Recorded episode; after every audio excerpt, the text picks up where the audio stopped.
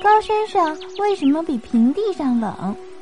爸爸，为什么山上比地面上冷呢？这是因为呀，平地上空气的密度很大，灰尘也多，所以空气的保暖性很好，像一床被子。地面上散发了的热量不容易跑掉，人就会觉得暖和。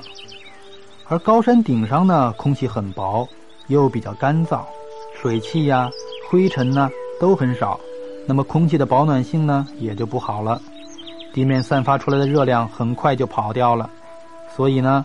晚上看到的星星又多又亮。以后郊游登山的时候，一定要多穿些衣服哟。